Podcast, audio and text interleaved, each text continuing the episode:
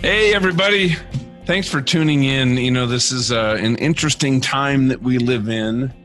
And uh, I got to tell you, it's one part of this has been this incredible blessing is my all three of my boys, my daughter in law, my grandson, my two dogs, my wife, everybody's under one roof. And every night we've been cooking together and laughing and playing games. And there's a lot of stuff we got to figure out. Our business has stopped. This is a different reality.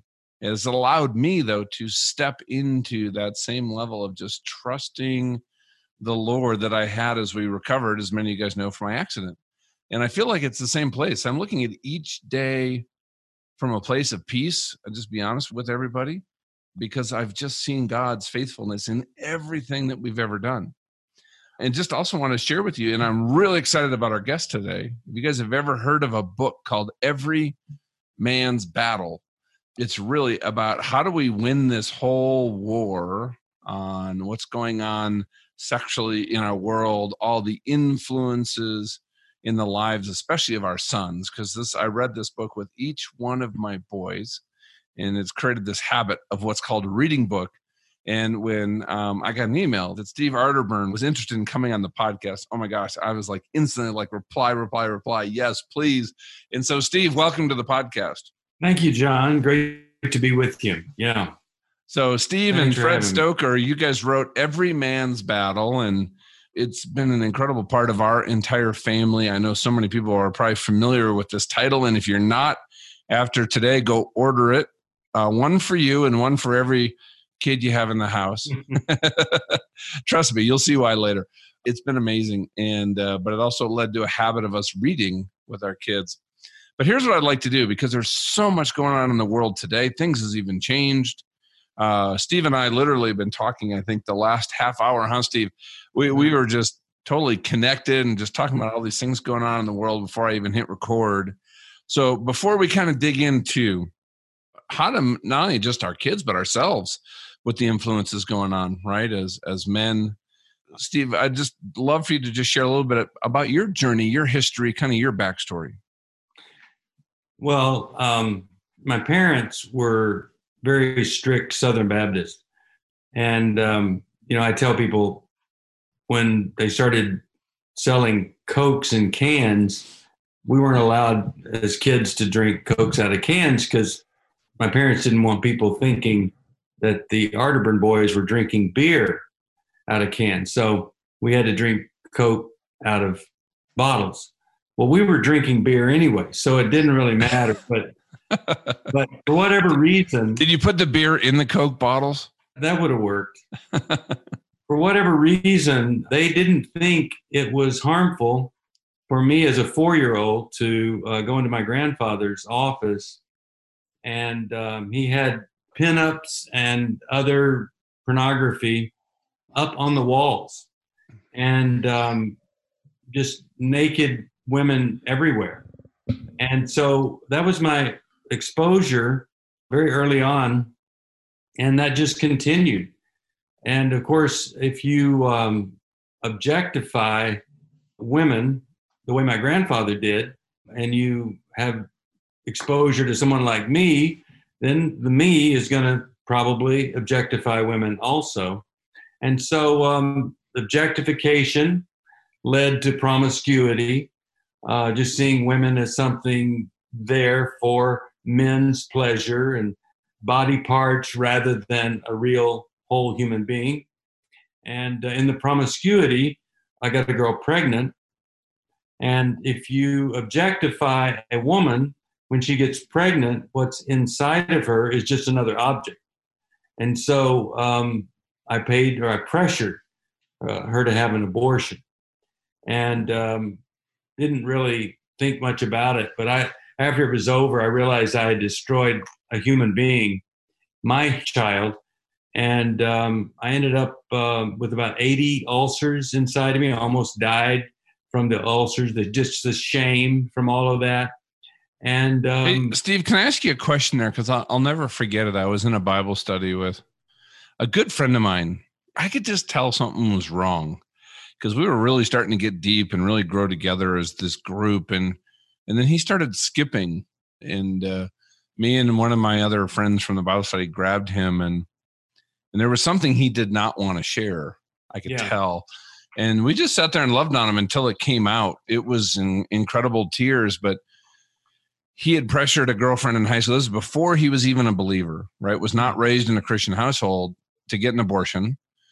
And then it, it was so part of the fabric of his friend group when he was in college, a girlfriend, he found out afterwards, but a girl who he'd been kind of casually dating, just having sex with, got pregnant. Um, and she just went and had an abortion and didn't even tell him. And so he felt he was part of two murders. And how could God ever love somebody like him? That yeah. all this stuff that we're talking about in the Bible does not apply to him because of who he is. Like it, he was not covered by that. He felt like he was set apart, but not in a good way. And if you wouldn't mind right now, because I'm sure, I'll guarantee you, I know people are listening in our audience that either have friends that are right in that spot or that's where they are right now. How would you share and help them? Well, after it was over with, I felt like, because I was a believer, but I felt like what God wanted me to do was to prove to the world that nobody uh, had ever felt worse. No one uh, had more shame than me. And so I bore all of that shame and guilt because I thought that's what would honor God now that I'd made this horrible mistake. I was listening to Christian radio, Chuck Swindoll was on, mm, mm-hmm. And I heard this Your past just ended one second ago. So why would you live in it? Mm. And you know, that was just a little seed. And then I started to realize that this is what Satan wanted me to do. And that that is not what Christ wanted me to do. Christ wanted me to accept his forgiveness and um, really believe that if I confess my sin, there would be no condemnation, that that would be wiped out. And that's when I began uh, to open up about what I did and to start a different path.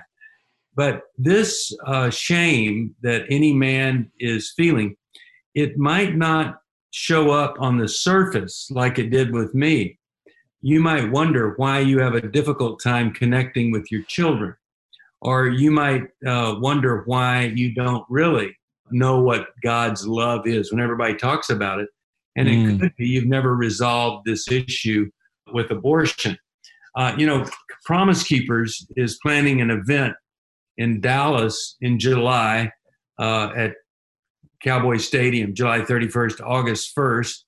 And um, they asked, you know, a lot of people they could ask, but they asked me to be one of their seven speakers. And when they asked me, they said they felt like they needed me to talk on uh, pornography, but also there's so many men that are struggling, just like you're describing, with the effects of having paid for or pressured a woman uh, to have an abortion, that they really wanted me to talk about that and deal with it. Uh, so I think you're right on. There are so many uh, men that are struggling with the after effects or the aftermath of having paid for an abortion. Yeah, because I well, I shared with you and my audience has heard, right? My son got a girl pregnant in high school, and we, he and I had read Every Man's Battle, uh, and he knew exactly where I stood on the subject. But I got to tell you, uh, Steve, something that was really, really wonderful was because you know we'd talked about all this going through this. I mean, you've had four million copies of this book sold, so I mean, you've hit an area where we need equipping, right? We're not, I never had conversations like this with my dad. Eh, but the way, and if you guys haven't gone through this, the way that you go through this and create these deep, intimate, vulnerable conversations between a father and a son, which is what you facilitated with us, he and I had developed such a, a strong relationship. But he was afraid to tell me, like I, there was like something physically wrong. Like he was coming home from school, he was having yeah. GI problems, and all of a sudden, he just broke down and blurted out that he got a girl pregnant. And the only reaction me and my wife had was to because he was crying was to cry with him, reach over, hug him, and tell him, "We love you. It this doesn't affect anything, and we're going to be here with you and walk with you through this every step of the way." Um, and you had created the, and I and I think I so thankful though for the work that you guys did putting this book because I really believe that God used that for us to create a relationship and lay a foundation and talk about just some great principles that allowed us to actually walk through this together. AJ, our grandson, has become this incredible part of our family. Mm-hmm. I've seen my my son move into a fatherhood role, but he also, I honestly think this was part of it. There was a lot of pressure in his Christian high school to get an abortion because they knew the consequences. Right. He he got expelled from his Christian high school because they chose life. Believe that. And then we went to the principal, we went to the board, and they would not even change their policies. They were shunned from the community, which was so toxic in his life. And you encouraged me to do a whole other podcast episode just on that. And I think we're going to do that to talk about how do we actually handle things well, in the. I have to say, yeah. I want to just say that when you were telling me that story, it was hard for me to believe in this day and age that there are still uh, Christian schools that have a policy like that because literally um, 20, 30 years ago, most every Christian school has realized that having that kind of attitude or or policy makes you part of the abortion industry. And you know, I was at a Christian university and it was that same kind of attitude that prevailed and most most every christian institution and school has seen that having a policy like that uh, just guarantees that when a young woman gets pregnant the abortion is probably going to be the number one option and so I, I just applaud your son and the young woman that he was with, that they were able to bring a life into the world. And also, you know, I'm so glad you were able to talk about it because we've been telling parents for 20 years now once you can talk about this issue, there's nothing that you can't talk to your kids about. It opens the door for everything. You know, that's true. And we've been able to share so much uh, since then. Now, could you share with people that maybe aren't familiar with your book? You know, if you sat down and went through this at a couple different ages, what's going to kind of evolve and happen, um, you know, going through this? Because I think it's even more important today in kind of the this whole Me Too, you know, the hashtag Me Too culture and movement. How do we really help, I guess, even ourselves as men in this world especially with our our kids develop this a godly view of women of sexuality of the connection between you know healthy relationships and I, I know there's tons of peer pressure out there for the kids and with what's happening in the world right now you just mentioned before we started right the, the stats are starting to come in people going to porn sites is just rising dramatically which is not surprising but very unfortunate yeah. Well, um, I think I'd probably start with uh, me. I'm over uh, 60, of course, and my wife and I have had, I think, the kind of sexual experiences in the past few years that God really intended for sex to be, where um, it's physical, it's emotional, it's spiritual, it pulls us together in a supernatural way. And it has taken us a long time to get here because of, you know, what I think Satan wants to do. Sex is such a, a powerful, amazing experience that Satan, of course, has used this as a major battleground to get us off track. Mm. And um, I would just say this if you've ever been to a wax museum uh, or wondered why they even exist, the reason is we all want to be next to some people that are powerful or famous or whatever, but in the absence of being close to the real thing, we'll seek out the perfect counterfeit and we'll find some satisfaction in the counterfeit. But we should never, ever be confused that that is not the real thing. And with sex, you can start to believe that the counterfeit is the real thing, and it's not. So when you get involved with pornography, you're moving yourself away from having this great sexual intimacy with the person you're married to to convincing yourself until it finally doesn't work anymore uh, that the counterfeit is the mm ultimate. And mm-hmm. about um, two years ago, there was a Time magazine uh, cover story on teenagers uh, giving up pornography. And it wasn't because they had all grown in their faith or something like that, but they discovered, like many men do, they were neutered by pornography. They had erectile dysfunction as teenagers, not with pornography. They wow. could fully function with pornography, but with when it came to a real live human being that had emotions and and uh, might have a judgment or might have an opinion about them or something, uh, unable to uh, function as a man. And we've seen that over and over again. And uh, ever since Hugh Hefner died, of course, uh, we're able to hear the truth that the founder of Playboy, who was telling everybody this is the real way to live, uh, he was sexually dysfunctional and it didn't work for him. So there's this big lie out there. And if you fall into this lie, I hadn't heard that, but that doesn't uh, surprise me. Oh, yeah. Uh, if you fall into this lie that this isn't that bad, doesn't hurt anybody, you're, you're really destroying your ability to be a competent and confident male sex partner and experience this amazing thing that some people think, how could God have invented this? It's so much uh, fun and exciting. You're destroying that. And you might think that, uh, well, I'll do this and then one day I'll get married, it'll go away. No, it makes it worse. Um, and I would tell them this here's something that we didn't know 20 years ago when we wrote this book. When a mother nurses her baby, God has provided a hormone, a chemical called oxytocin that is a bonding hormone. And so while the nursing's going on, this this chemical's in the baby, it's in the mother, and uh, it's a bonding hormone. So she bonds to the baby through nursing in a supernatural way.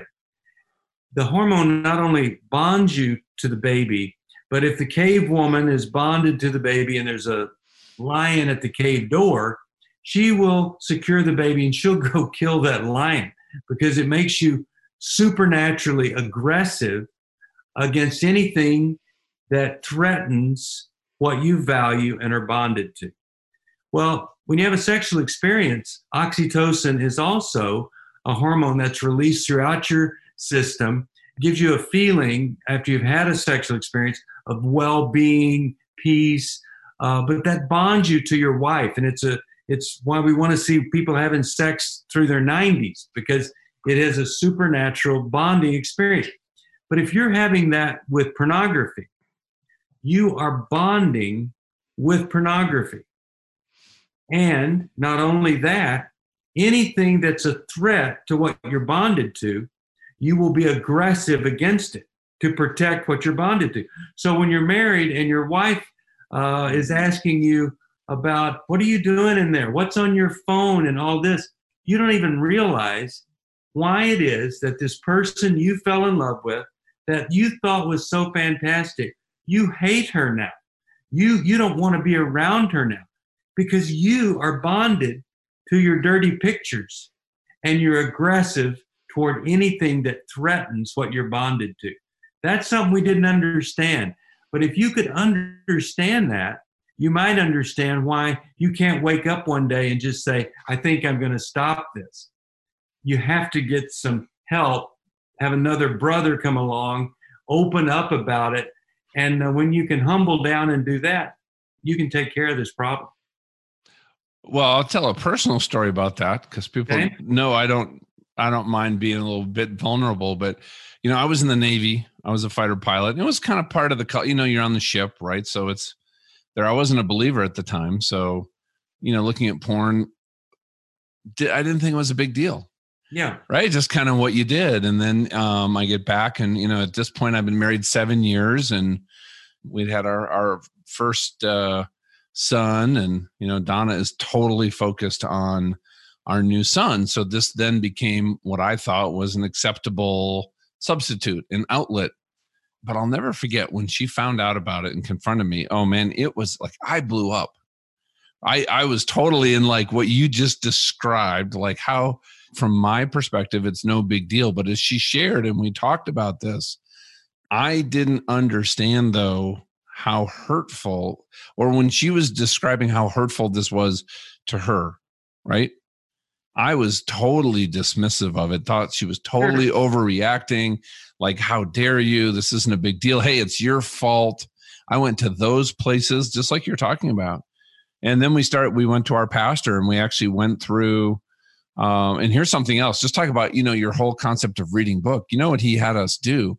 And it was wonderful is he had us started reading different books together. We started out with, I think, you know, like men are from Mars, women are from Venus. And, but we just started reading books on healthy Christian marital relationships. And we'd read, you know, 10 or 20 pages every night. This is what he made us do. And then we'd talk about what we learned and I got to tell you, it was transformative in our marriage. But I, I got to tell you, in the moment, I didn't understand how it was affecting me and our relationship. And I got to tell you, like today, we've been married 30 years, right? We're we're inseparable. We're best friends. We walk down the street holding hands. We're I mean, we have an amazing life. And I, I could have robbed myself of all that um, had not somebody really intervened, which started with my wife and saying, we need to go see somebody, yeah. which I didn't want to do, but I really liked and trusted our pastor. And so we started having some of those conversations. So, but you're right though, you know, if, that, if it's something, if you're out there listening and you're struggling with it, you know, if you got yourself into a jam because of your own actions and decisions, and what I it, I used to think I was smart enough to get myself out of a jam I got myself into. I realized that's not the case.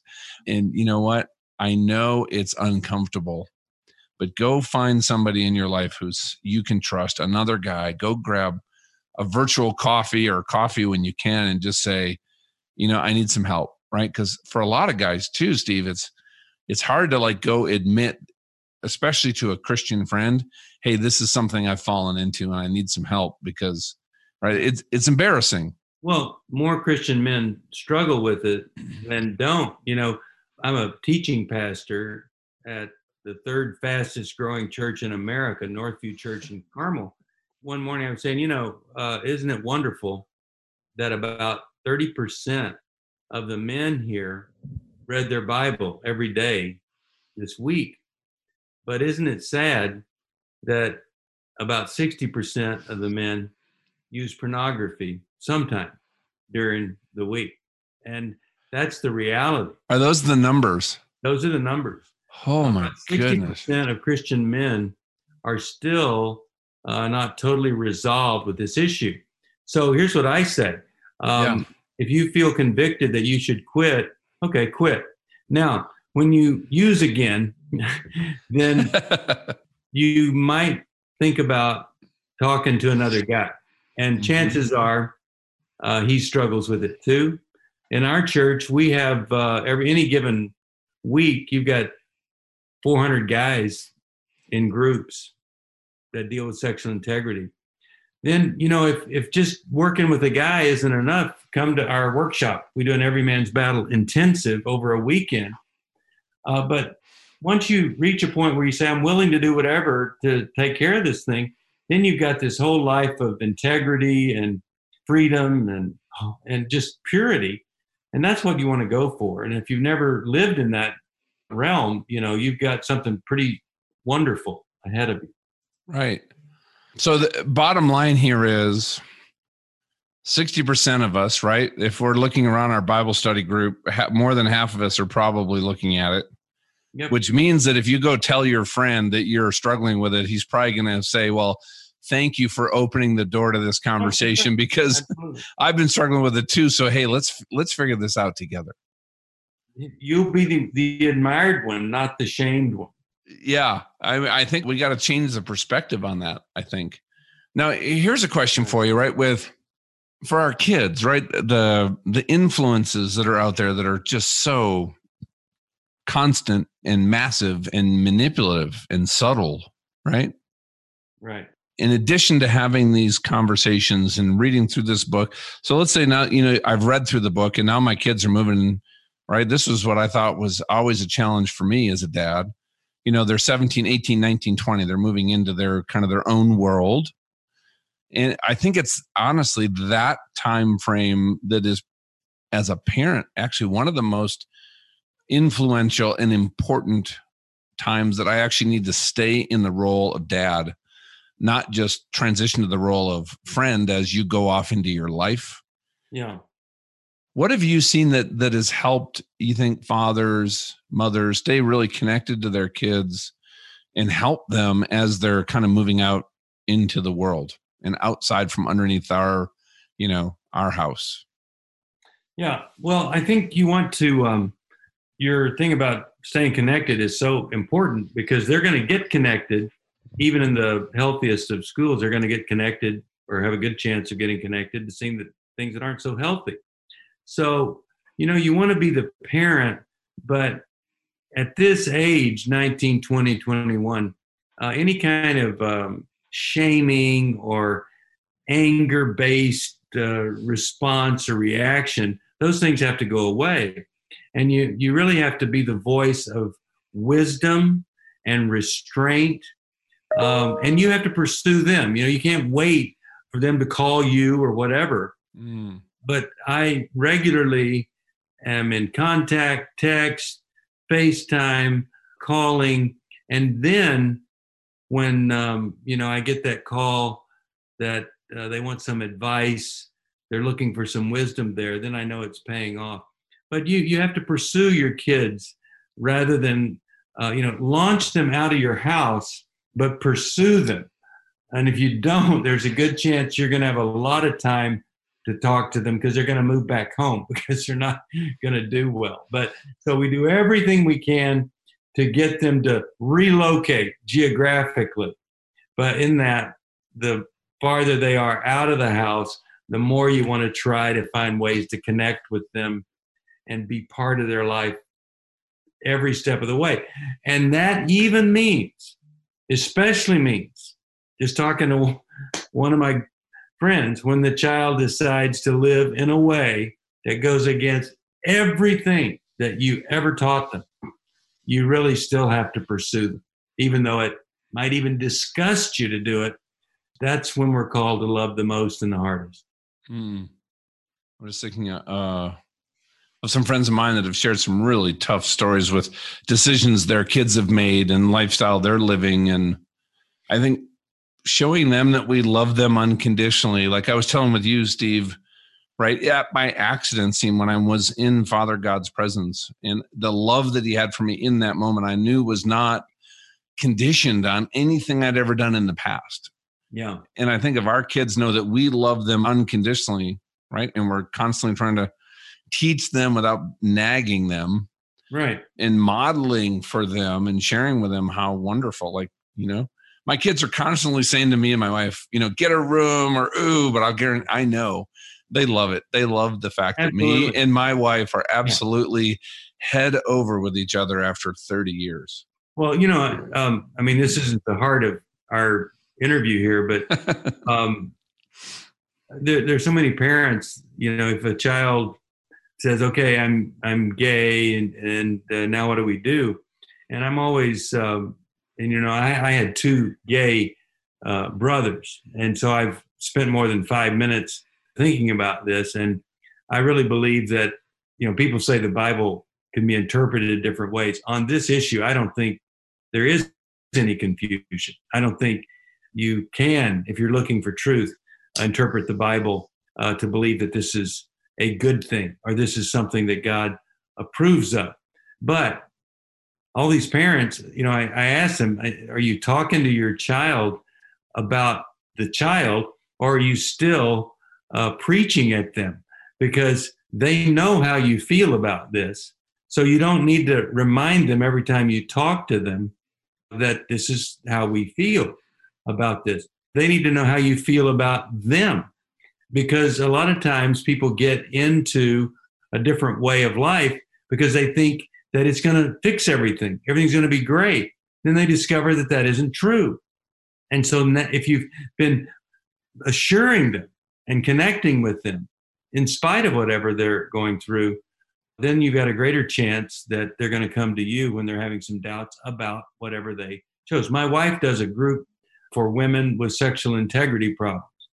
And um, this woman found the group uh, in the middle of her sex change that she was going through. And because these women loved on her and accepted her, uh, she stopped that process right in the middle of it. And of course, and it wasn't because she was criticized, condemned, shamed over maybe her choices. Because here's a group of people that accepted her for who she was. Just, uh, just the opposite. It, loved it, on her. Yeah, and they got to know her and then she sensed that who she was as created had value. And she stopped the whole process. And of course she'll always talk like a man now. But you know that's just an example of just the exact opposite of what out of your own your own disappointment or your anger bitterness whatever you produce a worse situation rather than a better one rather than do what Jesus did. You know, he would meet with people who were full of sin and, and he would connect with them. And a short guy up a tree before it's over with, he's giving away the money, he's making restitution. You know, woman at the well, just over and over, Jesus was full of grace in the midst of truth. And that's what we need to be when our kids go a different direction. Yeah, I love that grace in the midst of truth, right? Because you know what? You can't have influence over somebody. You can't unless you really have a deep connection that doesn't have an agenda. Your agenda is to actually love that person, right? And if they're not in a relationship with Christ too, they're they're under you know, we, we can't hold them to the the same standards that we have at the time also, right? right? right. Uh, it's different. Uh, I'll never forget. I remember a woman after my accident I had shared my testimony of what happened in my accident to a group, and she came up to me afterwards and said, I really want to hear more about that. And she was a very left wing lesbian woman, and we actually sat there and talked for hours. And she brought up all this stuff. Like, I was in shock at the shame, the condemnation, the hurtful things that have been said to her by Christians uh, in her journey, her life. And she wrote me a two page letter after that conversation, Steve, thanking me. She goes, I have never in my life yet had a conversation with somebody who was a Christian where I came away actually feeling good about myself because what I talked about, the only thing I knew how to do in that moment, I was still recovering from my accident, was talk about who Jesus was, my relationship with him, the nature of the Father, the nature of Jesus, and what they do. Because you know all the other stuff of the world and what everybody else says i said hey i can just point you toward what i know to be truth. And this is truth right? And point her toward a relationship with christ and and go from there. And that was our whole conversation. Uh, and her and i have continued to stay in touch now over many many many years. That really kind of floored me that that she says you know that that was the first conversation that she ever had where she wanted to engage in with somebody who is a believer. Well, and it's um it's really sad that that's the experience. I, it makes me want to tell you that uh, my middle brother, back in the early 80s, uh, died from AIDS. Mm. Uh, and back then, it was very virulent. And if you got it, you probably died pretty quickly from it. But he lived with me for a while and then eventually had to move back home. And that Southern Baptist church I was telling you about, uh, all those redneck Southern Baptist men in Texas, when my brother moved back in with my parents, uh, the deacons came over to the to the house, and, and in this era, people may not even remember this or know this, but people's houses got burned down, or people were told to leave town if they had AIDS. So the deacons come over and they tell my parents, any expense, medical expense that isn't covered by insurance, the church is going to pay for it for your son. And anytime his brothers want to come in and relieve you guys, we're going to pay their airfare to come in. And uh, you've been so faithful to us at this church. Every day, we're going to have somebody come over here just to spend time with you guys and minister to you. That was Jesus coming right. through these folks that if you looked at the surface, you'd say, this is going to be a bad situation. But they really proved their faith to be true and authentic. And I love to tell that story because, you know, if we had more people being Jesus like that, you might have a lot of people living a different way because they're not reacting against something uh, because they believe that you know God really is the God. Well, the Bible says God is rich in mercy. Mm-hmm. Now, are we? Many well, like like my son's high school here in Colorado, they were the opposite of rich in mercy. No, and, and if I and, was, it, and that's affected my son his whole life. Yeah, and if I was meeting with them, I would say, "You represent to a young man God. God is love. It doesn't say God's loving. It said God is love. And when people experience God, it is love. When people tell me about condemnation and other kinds of stuff, I go, wow, I wonder where that voice is coming from because God is total love. In fact, you know, Albert Einstein wrote letters to his daughter, and I just read one the other day, and he says, the most powerful source of energy that it's never been fully understood is love. And he said, Love, wow. he says, love is God, and God is love. Albert Einstein said that. So, anyway, I would say to this school, I would say, You are anything but love. And when it says God is rich in mercy, you are poor in mercy you are not representing God. You have to get act together. Now, if that was a secular school, I wouldn't say that because I would, a secular school, they do whatever they do. They, they don't have a standard. But a Christian school, you know, those were the people, the institutions of faith and the arrogant leaders. Those are the ones that Jesus encountered with anger and with judgment. And we should do the same thing when somebody is misrepresenting God as in a Christian institution. Yeah. Amen, man. I I love that message, and that's what we need to do, right? Because Christianity, like the brand of being a Christian, has been damaged by people like that. But well, there's this amazing opportunity for us to actually rebuild that on the love of Christ, especially in this environment that we find ourselves in right now. This is a time where we can provide hope and love and support in service of God and in service of our fellow man that's around us. Right? I, I've I've seen so many amazing acts of kindness and concern and communities coming together, even though we can't be together in person. It's been really heartwarming. Well, people should ask: Is your faith would it be better termed Christianity or Haitianity mm. or or shamanity because you know it's just like when I make pumpkin pie, it's got to have pumpkin to be pumpkin pie, and Christianity really has to have Christ if it's going to be Christianity, and a lot of Christianity and that's love, right? Yeah, yeah, right. So, how do people find you, connect with you? The the book you can find it anywhere, every Christian bookstore, Barnes and Noble, Amazon. It's called Every Man's Battle, and you also uh, you guys uh, wrote uh, another one too for daughters. Is that correct? Every woman's battle, every young woman's battle. But look, if you need a resource, one eight hundred New Life is the place uh, to call. We also have a Life Recovery Bible is a Bible I edited. It's uh, the Bible that uh, Prison Fellowship gives away. But anyway, in that Bible, we have a, uh, a workbook that goes with it on sexual integrity. You work through the 12 steps with that.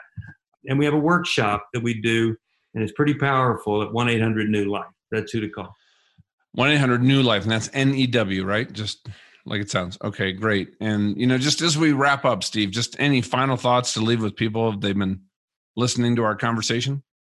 Yeah, um, you can live like you're doing, but you just might be worshiping yourself, uh, which you know Satan doesn't want you worshiping Satan. He wants you worshiping you. And so, if it's all about you and your pleasure and stuff, you might think about there's another way to live. And uh, Romans 12, 2 says, you can literally transform your whole life mm. by changing the way you think. And so we want to invite you to do that. And if we can help you, you call us at 1 800 New Life. Man, that's awesome. So I, I hope people reach out to you. I know that you, and we've never talked until now. This has been really wonderful for me, have made an impact on on me as a father, the health of our family, the relationships that we have that I know are especially with this reconnection that's happening right now, is just it's going to be foundational in something we build on for the rest of our lives. So thank you, Steve, for what you do. Please give my best to Fred. I will. And keep up the good work that you're doing. Yeah, thank you.